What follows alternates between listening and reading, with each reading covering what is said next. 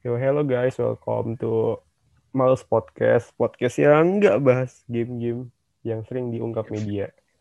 Ya, Yo iya, nggak bahas sama sekali. Ya tapi apa ya sebelum ya kita kebiasa apa bahas-bahas game hari ini gue pengen nanya ke lu Zai. Uh, menurut lu siapa ya apa ya sebut kandid, sebutin kandidat-kandidat yang menurut lu bisa jadi rookie of the year musim ini? Rookie of the year. Aduh, berat sih, jujur. Ya, sebutin Karena sebutin tiga, sebutin kalau tiga. sebutin tiga. Uh, yang pasti pertama gue bakal milih Lamelo ya, bakal masuk. Karena seperti kita tahu dia kemarin buat sejarah. Yep. Yang Terus, player to ever score uh, triple double. Yoi. Terus mungkin gue bakal milih gue milih Patrick Williams dari Chicago Bulls. Kenapa karena tuh? karena dia bisa bikin uh, dia sebagai bisa dibilang sebagai scoring ketiga setelah uh, Leave uh, Zach Levine dan uh, Liver eh Temple. Oke. Okay. Terus yang terakhir gue pilih ya Denny Avija. Iya. Karena mungkin karena pengalaman dia di main di Euro dan dia bisa mudah-mudahan dia bisa compact di NBA ini sih. Kalau lu gimana Cat? Lu bakal milih siapa aja? Gue gue gue yang pertama gue bakal pasti Lamelo ya. Dia dia dia emang dari apa? Emang dia dari muda emang udah fenomenal gitu. Dia, Terus dia siapa? Dia emang dari dulu fenomenal dari dulu. Terus yang apa ya? Yang kedua gue bakal milih uh, pemainnya Sacramento Kings, Tyrese Halliburton. Terus apa ya? Dia dia musim ini ini loh. Musim ini apa ya? As a rookie he score apa ya? 52% eh 52,2% field field goal percentage emang apa ya? Tinggi banget buat nih orang apalagi uh, ditambah lagi apa ya? Efektif field goal percentage-nya nyentuh 66,4 persen tuh gokil buat apa ya pemain yang tahun ini tahun pertamanya di NBA tambah lagi apa di musim ini apa field apa ya field goal three percent stage-nya nyampe 50 persen and gue rasa ini bakal apa ya terus terus terus dan terus sih dan ditambah lagi okay. uh, eh, Sacramento Kings ini kan apa ya tim yang kurang di ini namanya NBA jadi gue rasa tekanan-tekanan apa tekanan-tekanan media NBA kayak ESPN apa apa nggak bakal terlalu gede ke dia. Ditambah lagi Kings ini kan apa ya timnya bisa dibilang tim yang yang musim lalu apa ya nggak terlalu banyak berubah gitu. Iya. Ya kan? Cuman bisa dibilang gitu itu aja sih pemainnya. Jadi, ya walaupun ada ya ada Hasan Whiteside gue tahu jadi apa? Hasan Whiteside yang pindah. Jadi ya gue rasa okay, okay. gak terlalu berpengaruh banget lah. Jadi gue rasa bisa dia terus yang terakhir gue bakal bilang James Wiseman sih. Bukan faktor James apa, apa karena gue bilang faktor timnya ya. Faktor timnya mungkin aja mungkin aja nanti apa ya di saat penilaian ketika apa poin apa poin per, poin, poin percentage-nya assist percentage as, sama reboundnya sama sama semua mungkin aja ada faktor yang dulu faktor timnya dan gue rasa faktor tim itu ada di Wiseman sih. Terus dia kan tapi kan di di Golden State ini ada satu dua bintang ya. Apa itu enggak mempengaruhi untuk polling dalam pemilihan Rookie of the Year? Karena kan seperti kita tahu kalau misalkan Rookie of the Year adalah tim seorang pemain muda yang step up dalam tim dah step up di musim pertama dan musim keduanya gitu. Tapi kan uh, Wiseman ini kan bakal pengaruh. Dia dia stats dia sama sama yang namanya Lamelo, Tyrese Halliburton tuh tipis-tipis aja. Jadi tipis-tipis. Jadi gue rasa ketika nanti apa mirip-mirip statsnya mungkin gue rasa faktor tim yang, yang bakal dilihat ya menurut gue ya. Berarti lu bakal mungkin faktor tim. Iya mungkin ada sedikit faktor tim. Tapi gue rasa sih uh, kandidat paling kuat ya masih itu lah Melo Tyrese Halliburton Ya, gue sih nggak mau milih yang normal-normal, makanya gue pilih Patrick Williams dari dari Chicago Bulls yang kemarin di pick di draft pick keempat. Ya. Oke, kita masuk ke podcast pertama, yaitu dari apa sih? Tim apa? di oh, match pertama apa ya? Uh, maybe from Oklahoma City Thunder versus Nets. Yap. Uh, ini apa ya? Ya Brooklyn kita tahu Kyrie Irving nggak main. Oke. Okay? Iya. Only Kevin Kevin Durant apa udah balik, but apa ya? Gua gua agak gimana gitu ngeliat gamenya Brooklyn hari ini karena apa ya? Uh, di quarter pertama di quarter dari quarter pertama emang apa Brooklyn sempat leading tuh leading 10 poin 30 yeah. 24 dan apa ya, lanjut makin lebar makin lebar until at the end of quarter satu pun juga Brooklyn leading 41-29 lalu lanjut quarter 2 di awal quarter 2 oke okay, oke okay sih mainnya lebih solid. Bahkan sempat apa ya cut leads-nya net jadi cuman 48 49 bahkan sempat tie juga 51-51 after three pointnya Al Horford. Sedikit ya dibilang decisive belum juga uh, sedikit decisive sih. But apa ya hmm. after that gue ngerasa kayak oke okay, sih ini agak kurang mungkin ya di akhir di akhir quarter 2 mungkin apa ya uh, faktor konsentrasi kurang apa apa. So at the halftime 63-57 Nets leading. Lanjut ke quarter 3 against OKC bisa lagi nyamain kedudukannya dan bahkan sempat apa ya, leading buat pertama kalinya 79 76 after uh, point dari after apa ya, three point dari Ludort berhasil bikin OKC leading buat pertama kalinya. And apa ya, emang dari awal ini Brooklyn Nets ini agak apa ya, agak struggle gitu di three pointnya. Bahkan dia baru nyetak three point pertamanya di quarter di, di quarter 3. And kayaknya OKC bisa gitu memanfaatkan momentum apa ya, kesusahan three pointnya Brooklyn Nets and quarter 3 ends 94-81 OKC leads lanjut ke quarter 4 gue kira Brooklyn Nets bakal apa ya bakal bikin kejutan eh enggak ternyata OKC malah malah bikin kejutan dan ya yeah, OKC wins 129 116 ini kemenangan yang kelima buat OKC dan juga sekaligus kekalahan yang keenam buat Brooklyn Nets. Oke, setelah tadi lo bacain, gue mau nanya, uh, menurut lo kenapa tim OKC ini bisa dibilang telat untuk manasnya? Karena seperti kita tahu dari Nets ini kan udah, maksud dari awal udah ngegas kan? Gue rasa sih apa ya, bukan OKC telat panas, tapi karena emang Brooklyn Nets tuh struggle apa ya, sedikit struggle gitu struggle three point makanya ini momentum yang bisa dimanfaat sama sama OKC kes apa ya Brooklyn Nets ini apa ya, cuma nyetak 10 three point made dari 34 attempts dan itu ya buruk lah buat mereka buat Brooklyn Nets. Ditambah lagi turnover mereka turnovernya Brooklyn Nets ini hari ini nyampe angka 17 dan ya gue rasa ini sih yang perlu dibenahin sama Steve Nash ya. Mungkin Steve Nash harus apa ya nyari resep baru resepi baru. Kalau misalkan uh, Kyrie Irving nggak main karena apa ya ini kekalahan beruntun buat Brooklyn Nets kan iya kemarin ya kalah tapi ya kita harus sadar juga bahwa tim Brooklyn Nets ini uh, tumpuannya cuma bisa dibilang dua player atau tiga player yaitu pertama Kyrie Irving, Kevin Durant dan satu point guardnya Spencer Dinwiddie. Dinwiddie siapa nyebut? Kalau Steve Nash apa ya bisa gitu uh, bikin pemainnya nggak cuman tergantung entah itu KD, uh, Caris LeVert, or maybe ya Kyrie. Gue rasa sih bisa-bisa aja sih. Mungkin ini apa ya bad day buat Brooklyn Nets ditambah lagi Jeff Green mainnya hari ini nggak terlalu bagus. Iya. Yeah. And uh, and congrats for KD season high 36 poin. And from uh, OKC Shai Georges Alexander with uh, 31 point and Al Horford 22 poin. Ya. Yeah. Good luck for them. Oke okay, oke. Okay. Terus sekarang kita pindah ke game Lakers dan versus Houston. Yang bisa dibilang tadi cuman panas di awal-awal lah. Tapi karena ejectednya seorang DeMarcus Cousins dan Marcus Morris bisa ngebuat game itu jadi melempam.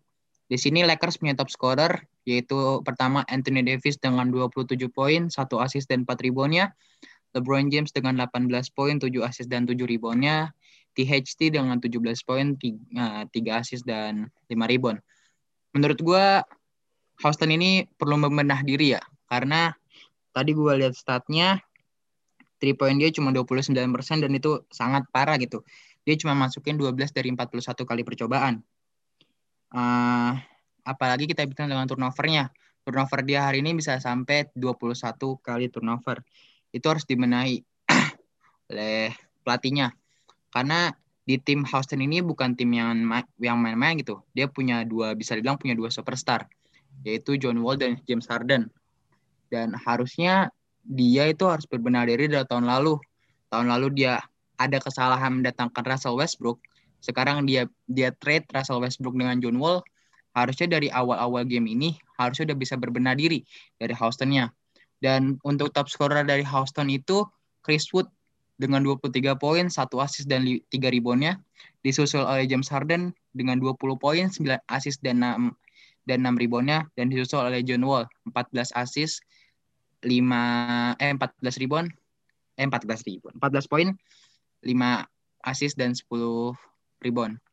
Kita bisa dari statnya John Wall ini bisa di dia main sampai 10 rebound ini menurut gue John Wall berpindah posisinya yang di awalnya dia di Wizards sebagai offensive player, di sini dia berubah menjadi defensive player. Ya, dari dia scoring jadi sekarang dia lebih apa, bantu. Lebih ngalah lah bisa dibilang. Terus kita sadar bahwa LeBron ini umurnya udah nggak udah muda kan, Syat. Yep. dia baru ulang tahun yang ke-37 apa 36 kemarin tanggal ta uh, bulan Desember. Dan itu membuat menurut gua itu bakal mas dia bakal dipertimbangkan untuk masuk contender MVP tahun musim ini.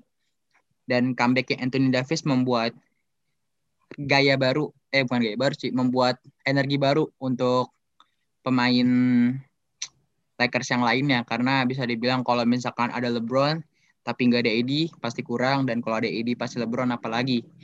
Kalau LeBron sendiri mungkin bisa mengkaptenis untuk semua pemain Lakers tapi kalau buat AD sendiri menurut gua kurang dan di sini Chris Wood benar-benar menggila dia bisa mm, lebih di atas daripada James Harden.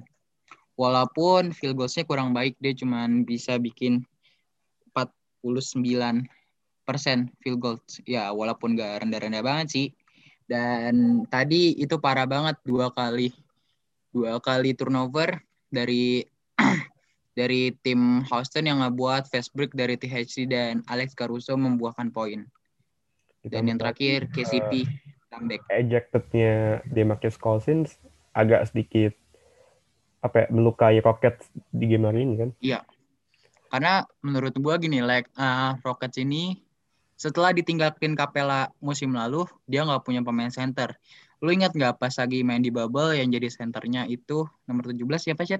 Um, PG Tucker oh, Iya, PG Tucker. Ya. PG Tucker yang jadi center hitungannya. Di sana dia harus menjaga pemain seperti Anthony Davis, seperti Giannis Antetokounmpo dan itu ngebuat defensifnya uh, Houston Rockets nih bisa dibilang lemah. Dan tadi sayang sekali DeMarcus Cousins harus ke ejected. Ya harusnya sih DeMarcus Cousins gak ngelakuin itu.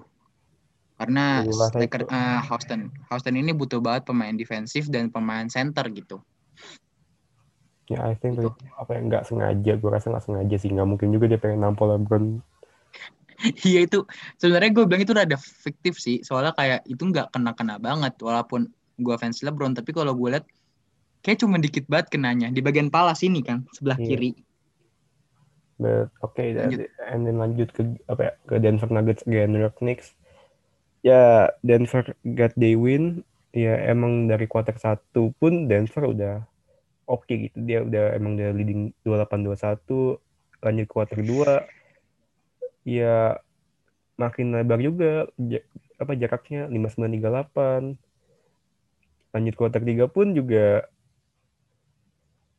ya ya they still lead juga Denver Nuggets still lead and ya sempat lead masih tetap lead 82 64 and then at the at the end of the game ya Nuggets win 114 89 uh, win yang kelima buat Nuggets di musim ini.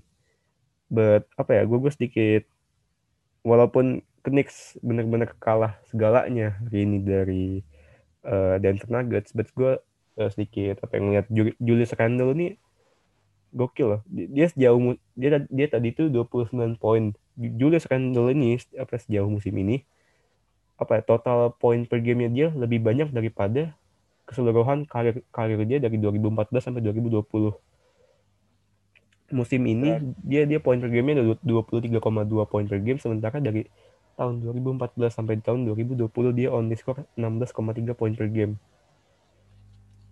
Sejauh gua rasa sih ini mungkin aja dia at the end of the season dia jadi most improved player mungkin aja. Hey, berharap sekali Anda. But ya yeah, New Knicks uh, three pointnya benar-benar parah banget. Dia mereka cuma nyetak 6 three point made dari 21 kali percobaan. But beda sama Denver. They score 15 dari 35 kali percobaan. Uh, gue gue apa ya gue gue gue semakin melihat Denver ini semakin merasa Nikola Jokic ini underrated parah sih Kenapa lu bisa bilang kayak gitu, Cok? Karena kan Nikola Karena di musim ini, ini apa field goal percentage dia 58,6 persen itu dia dia lebih apa ya, field goal percentage dia lebih tinggi ketimbang Stephen Curry, Bradley Beal, Kyrie Irving, CJ McCollum. Dan gua rasa sih ya dia dia Nikola Jokic ini kan pemain yang apa ya, jarang cedera lah. Iya. Dan Enter rasa, yang lumayan jarang banget cedera, malah ya, jarang. Dan, dan tambah lagi dia apa ya, dia dia mainnya lebih pakai otak di main fisik. Jadi gue rasa harusnya dia ada di MVP conversation sih harusnya. Tapi menurut lo NBA ini butuh nggak sih pemain center yang seperti Nikola Jokic yang nggak terlalu mengandalkan otot tapi lebih mengandalkan otak? Butuh karena lo kalau ngelihat uh, tim Duncan, center-center, uh, big, uh, Dick Nowitzki, center-center yang ketika apa ya dia nggak bisa scoring point ya dia ya dia bisa membantu offense timnya nggak nggak harus nunggu guard yang jemput dia. Oke oke. Jadi bisa dibilang apalagi tambah kan kalau misalkan center ini kan tingginya ya kata-kata pada tinggi-tinggi semua lah 200 ke atas. 200 so, ke atas. Itu apa ya nyusahin yang jaga gitu. Mereka kan punya pandangan yang apa ya, center kan punya pandangan yang lebih luas lagi, istilahnya lebih tinggi. Yes. And then ya gue rasa kalau Michael Apa? Porter Jr. bisa cepat balik ya ya gue rasa Denver. Denver bakal step up. Ya. Dan ya. lanjut. Oke kita lanjut ke game yang lumayan panas hari ini yaitu Clippers versus Chicago Bulls Clippers Clippers Clippers mungkin udah bisa dibilang dia ketemu ritmenya walaupun hari ini dia lumayan trouble-trouble parah sih. Di kuarter 1 uh, Bulls langsung ngegas dengan uh, berhasil uh, men-score sama 31 dan Clippers 22. Dan itu lumayan jauh sih perbandingannya. Dan top scorer Clippers itu yaitu Kawhi Leonard dengan 35 poin, 4 assist dan 2 rebound. Disusul oleh Paul George 28 poin, 9 assist dan 7 rebound. Disusul oleh six man of six, ya gue bisa bilang segmen of the year tahun ini. Lil Williams dengan 21 poin, 4, 4 assist dan 1 rebound. Uh, dua Clippers ini udah bisa nemuin ritme permainannya ya. Dan akhirnya Kawhi Leonard gue bisa bilang bisa comeback dari uh, bisa comeback setelah uh, game-game sebelumnya udah rada-rada jatuh gameplaynya. Terus Bulls dengan top scorer itu Zach Levine 45 poin. Wow, bagus banget poinnya. 45 poin 7 rebound 7 assist. Disusul oleh Temple dengan 18 poin 1 assist dan 6 rebound. Disusul oleh Patrick Williams dengan 17 poin 2 assist dan 2 rebound. Gue agak kasihan sih ngeliat Bulls apa tiga match terakhir mereka kalah dengan skor yang tipis-tipis. Tipis banget sih. Itu uh, buat uh, quarter pertama Clippers bisa selesai dengan 22 poin Bulls 431, quarter 2 Clippers naik da- untuk 30 poin dan Bulls turun 28 poin dan itu membuat tidak terlalu jauh lah perbandingan buat halftime ya. Tapi kalau gue rasa emang Bulls ini apa ya? Dia dia, dia selalu di awal tuh selalu apa ya? Nemu langsung cepat gitu panasnya. Dari dari ketemu Lakers pun dia juga gitu kan, panasnya cepat. Tapi tapi penyakitnya udah menjelang halftime shot. Dia langsung turun banget. Dan itu ngebuat permainannya jadi melempem lagi lah. Tadi kita bisa ngelihat duel antara Zach Levine dengan Kawhi Leonard yang lumayan seru ya. dengan Levine yang mulai menurut gua dia udah bisa jadi leader di timnya yang baru itu, Bulls. Terus Ditambah lagi apa ya? Dia dia ini uh, Levine, Zach Levine ini bisa gue bilang shootnya apa ya? He has a- the most prettiest shot in NBA. ya lu nggak boleh ngasih dia jarak. Iya, shooting dia bagus gitu. dan gue bisa berharap dan gue bisa berdoa semoga Bulls bisa masuk ke playoff musim ini dengan komposisi tim-tim mudanya ya. Yep. Lalu gue berpikir apa kalau Williams bakal mendapatkan six man of the of the year lagi?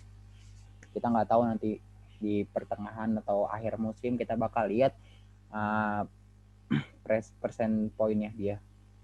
Dan finalnya akhirnya Clippers menang dengan 130 dan Bulls 127 poin. Oke, lanjut chat. Iya, sayang banget tadi Zach Levine ya, missing a winning shot again ya. kenapa kenapa sekarang banyak banget yang missing shot again padahal banyak lah lanjut Nyetak ya, winning shot itu nggak mudah, but iya ya, ini miss ya gue pernah kedua. ada di posisi kan gue pernah ada di posisi itu And go and then we go to ya, gamesnya Spurs again Minnesota Timberwolves. Uh, hari ini dari Spurs DeRozan nggak main terus dia katanya lagi mau ngerawat ayahnya lagi sakit and then KAT juga sama nggak main di game ini tapi dia Ya. dia ada di bench kok nyemangatin temennya Eh, dari awal quarter persa- quarter ke satu emang apa ya bener-bener ketat aja gitu and ya ya emang apa ya emang emang emang rapet aja udah. Repet terus menurut lo apakah pertandingan ini bisa dibilang seru? Ya ya. Apa berat? Sebelah berat sebelah ya ya seru sih. Eh, di kuarter pertama Timberwolves takes on kuarter 1 dengan leading 3 poin 25-22 lanjut ke kuarter 2 Spurs ada momentum nih di mana dia bisa nyamain kedudukan after after ini ya after pointnya Looney Walker masuk and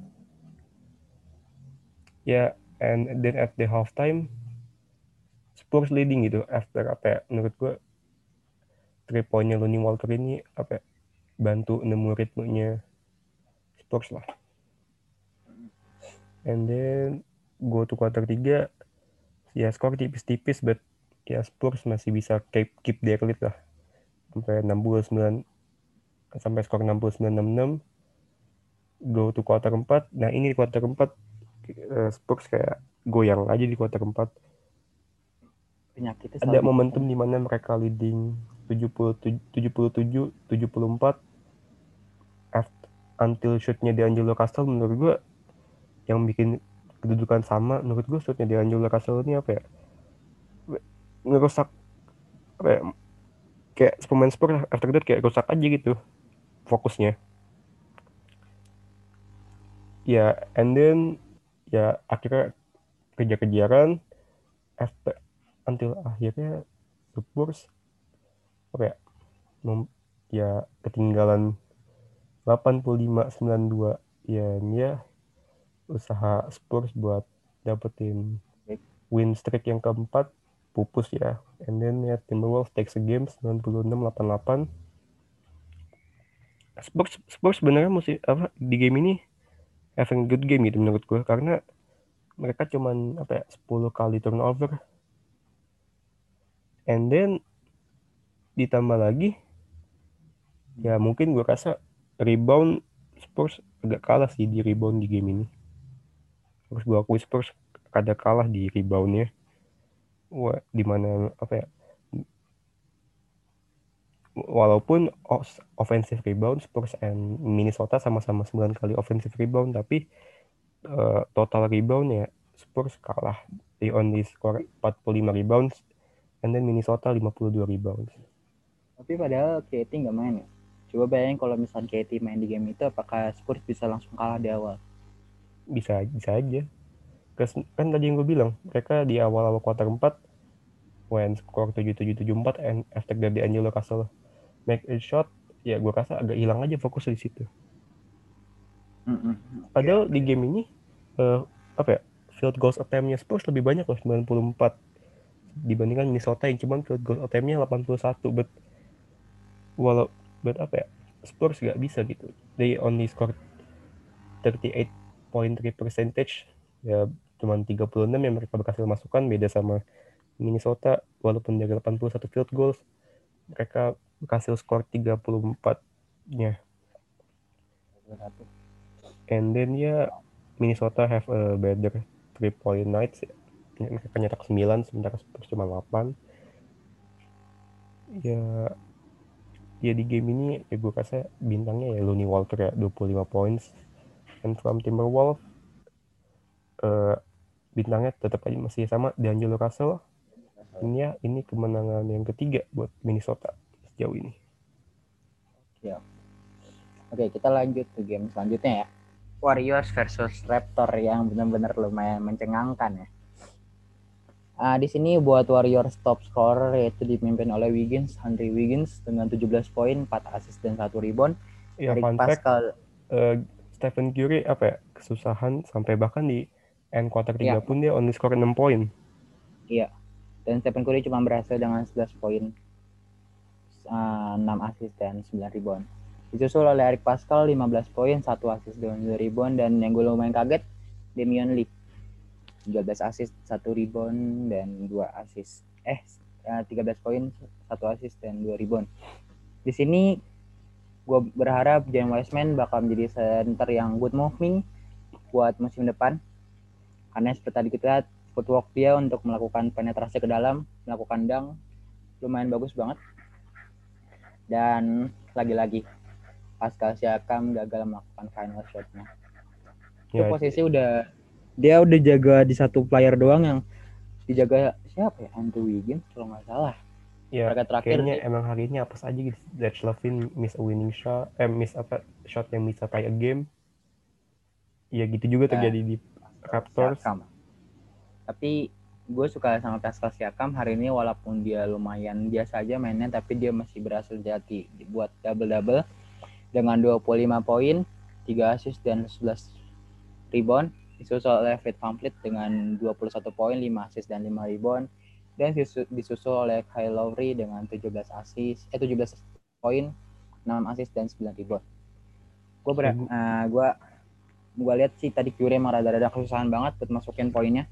ya ditambah apa ya, kayak Nick Nurse emang tahu nih kayaknya eh, how to stop Curry makanya beberapa kali ketika Cu- Curry nggak bisa dapat apa good look gitu nggak bisa dapat open look yang enak gitu Dan gue berharap Raptors ini bisa step up karena dia walaupun sebagai baru bukan baru sih ya, berapa dua tahun lalu dia memenangkan NBA dan masa langsung melempem gitu. Di sini buat quarter pertama Warriors langsung ngegas dengan 31 poin dan Raptors 24 poin. Di quarter kedua Warriors mencetak 30 poin dan 27 eh, untuk Raptors 27 poin. Di quarter 3 Warriors mencetak 26 poin dan Raptor 21 poin dan gue rada kaget di Warriors ini di quarter 4 cuma berhasil mencetak 19 poin dan untungnya aja Raptors walaupun menggila dengan 33 poin di quarter 4 gak bisa menyusul Golden State Warriors. Tadi kita lihat ada satu mo- momen di saat uh, pemain uh, Raptors yang membagi overhead ke arah Fred VanVleet langsung di steal oleh Damian Lee dan melakukan Eurostep yang lumayan bagus di arah pen area and then dan menurut gue hari ini apa ya, game yang Raptors gak main Raptors gak main jelek karena eh, field goal percentage-nya cuma beda 0,3 persen sama Golden State. Ya Raptors with 40,6 persen and Golden State 40,9 tapi ya free throw mereka hari Free ini throw-nya parah banget perbandingannya. Ya Ah, Golden State Warriors. 17 free throw Raptors only 14 tapi kalau turn- turnover sebenarnya eh, Raptors udah rapi gitu mainnya hari ini. Cuman kayak 10 turnover Ben mereka hari ini nyetak 8 steal dan 10 block. Wah, jadi itu gue rasa defense-nya oke. Ya mungkin free throw ya throw dia rada berantakan sih dengan cuma berhasil 14 dari 20 kali percoba, 22 kali percoba free throw. ya sih ini dan ini apa ya, kekalahan yang ke yang ketujuh ya Kalahan ketujuh buat Raptors. kawan yang ketujuh kayaknya Raptors emang masih belum bisa nemu eh, Ritme pace-nya ya ritmenya dan Iya sih. Akhirnya Warriors menang dengan 106 105 poin dengan missing shootnya Pascal Siakam di area free throw. Itu parah sih. ya tapi ya lu nggak bisa nyalain Pascal Siakam juga lah. lagian gue juga agak heran ya kenapa eh, Nick Nurse apa ya, lebih milih buat pass tuh Siakam buat dia apa ya make apa ya nyetak eh, Nick Nurse dia di kuat di time out di sisa 4 detik itu dia nggak bikin apa ya istilahnya Kan Iya, kenapa dia malah lebih milih just let Siakam eh, ya Pascal Siakam do everything he want gitu. Hmm, ya sih. Mungkin karena itu kita nggak bisa tahu. Berarti ya, Harus mungkin eh yang terakhir nih gue pengen bahas tentang MVP. Lu sebutin tiga pemain yang kemungkinan bisa mendapatkan MVP. eh gue buat MVP masih susah sih, bet gue rasa Berkira-kira kira-kira aja sih. Walaupun ini masih awal-awal banget season lah, masih masih siang buat ngomong ini, tapi nanti kita bakal ngomong pas di pertengahan season. gue rasa Giannis masih kandidat kuat.